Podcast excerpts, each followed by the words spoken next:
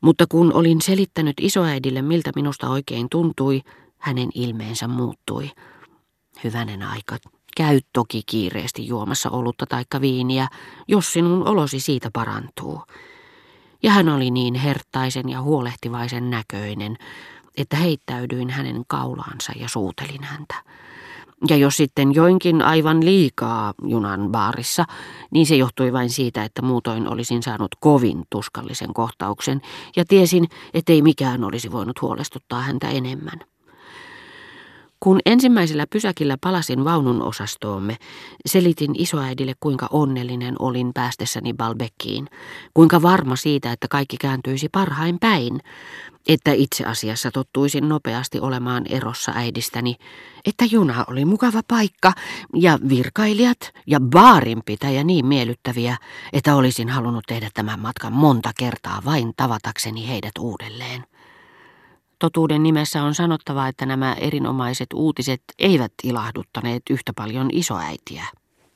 Hän yritti olla katsomatta minuun ja ehdotti, sinun pitäisi koettaa vähän nukkua, ja käänsi sitten silmänsä ikkunaan, jonka verhot olimme laskeneet niin, että ne peittivät siitä vain osan, joten aurinko saattoi siivilöidä kiilotetulle tammiovelle ja penkin peitekankaalle, vaikuttavampana mainoksena elämästä luonnon helmassa kuin ne, jotka rautatieyhtiö oli ripustuttanut vaunun seinille liian korkealle, jotta olisin voinut lukea niiden esittämien maisemien nimet, samaa uneliasta ja lämpöistä valoa, joka sillä hetkellä lepäsi metsäaukioilla. Heti kun isoäiti kuvitteli, että olin sulkenut silmäni, huomasin, kuinka hän silloin tällöin vilkaisi minuun suuripilkkuisen harsonsa takaa, katsoi toisaalle ja vilkaisi uudestaan, kuten ainakin henkilö, joka urhoollisesti yrittää totuttautua varsin vastenmieliseen tehtävään. Silloin ryhtyin taas puhumaan, mutta se ei tuntunut olevan hänelle mieleen. Itse sitä vastoin nautin omasta äänestäni, jopa ruumiini kaikkein huomaamattomimmista, kaikkein sisäisimmistä liikahduksistakin. Niinpä yritinkin pitkittää niitä – Annoin jokaisen äänenpainoni viivähtää kauan sanoissa. Tunsin, miten jokainen katseeni nautti olostaan siinä, mihin oli osunut, ja miten se viipyi siinä tavallista kauemmin. Olehan nyt ja lepää, sanoi isoäitini. Ellet voi nukkua, niin lue jotakin ja hän työnsi käteeni Nidoksen Markiisitar de Sevigneen kirjeitä, jonka avasin sillä välin, kun hän itse syventyi kirjaan nimeltä Memoire de Madame de Beauserchamp. Hänellä oli aina matkoilla mukanaan osa kummankin teoksista. Nämä kaksi naista olivat hänen mielikirjailijoitaan. Koska en sillä hetkellä olisi hevin liikutellut päätäni, ja minulle tuotti suurta mielihyvää pysytellä asennossa, jonka kerran olin tullut ottaneeksi, Jäin istumaan kädessäni suljettu niiden Markiisitar de Sevigneen kirjeitä, enkä vaivautunut luomaan siihen katsettani, jolla oli näkökentässään vain ikkunan sininen kaihdin. Mutta tuon kaihtimen tutkiminen tuntui minusta tärkeältä, enkä olisi vaivautunut vastaamaan kellekään, jonka päähän olisi pälkähtänyt keskeyttää tutkisteluni. Kaihtimen sininen väri tuntui ei niinkään kauneudellaan, vaan intensiivisellä helollaan, pyyhkivän niin tarkkaan pois kaikki värit, jotka olivat olleet silmissäni syntymästäni alkaen, aina siihen hetkeen saakka, jolloin olin niellyt juomani viimeistä pisaraa myöten ja se oli alkanut vaikuttaa, että tämän kaihtimen sinen rinnalla ne tuntuivat minusta yhtä haaleilta, yhtä olemattomilta kuin saattaa tuntua hämärä missä hän on elänyt syntymästään saakka sokeasta, joka vanhoilla päivillään leikataan ja näkee viimeinkin värit. Vanha konduktööri tuli kysymään lippujamme. Vaivuin ihailemaan hänen virkatakkinsa nappien hopeanhohtoista välkettä. Mieleni teki pyytää häntä viereemme istumaan – mutta hän siirtyi toiseen vaunuun ja kuvittelin kaiholla rautatieläisten elämää, miesten, jotka viettävät kaiken aikansa rautateitten tuntumassa, niin ettei varmaan kulunut päivääkään ilman, että he näkivät tämän vanhan konduktöörin. Nautinto, jota tunsin tuijottaessani sinistä kaihdinta ja pitäessäni suutani puoliavoimena, alkoi viimeinkin laantua. Muutuin elävämmäksi, Aloin liikahdella.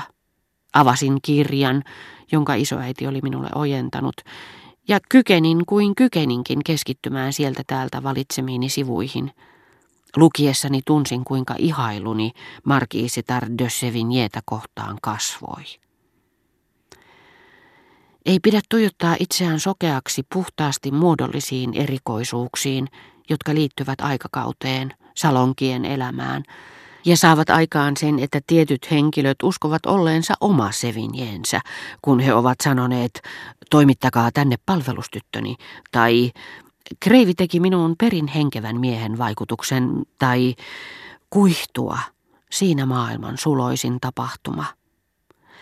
Jo Rova de Simian kuvitteli muistuttavansa isoäitiään, koska hän kirjoittaa, hyvä ystävä, herra de la Boulie, voi mitä parhaiten, hän pystyy mainiosti kuuntelemaan uutisia omasta kuolemastaan. Tai, jospa tietäisitte, rakas Markiisi, miten kirjeenne minua miellyttää, kuinka olla siihen vastaamatta? Tai vielä, Minusta tuntuu, hyvä herra, että olette minulle velkaa vastauksen ja minä teille Pomeranssin kuoresta tehtyjä nuuskarasioita. Kuittaan velkani kahdeksalla, myöhemmin lisää. Koskaan ei maa ole niitä niin paljon päällään kantanut, ilmeisesti vain teitä miellyttääkseen. Ja hän kirjoittaa tähän samaan tyyliin kirjeitä suonen iskusta, sitruunoista ja niin edelleen, joita hän kuvittelee Markiisitar de Sevignien kirjeiksi. Mutta isoäitini, joka oli tuntenut niihin vetoa sisältäpäin, rakkaudesta omaisiinsa, rakkaudesta luontoon, oli opettanut minua rakastamaan niiden todellisia kauneusarvoja, jotka ovat laadultaan aivan erilaisia.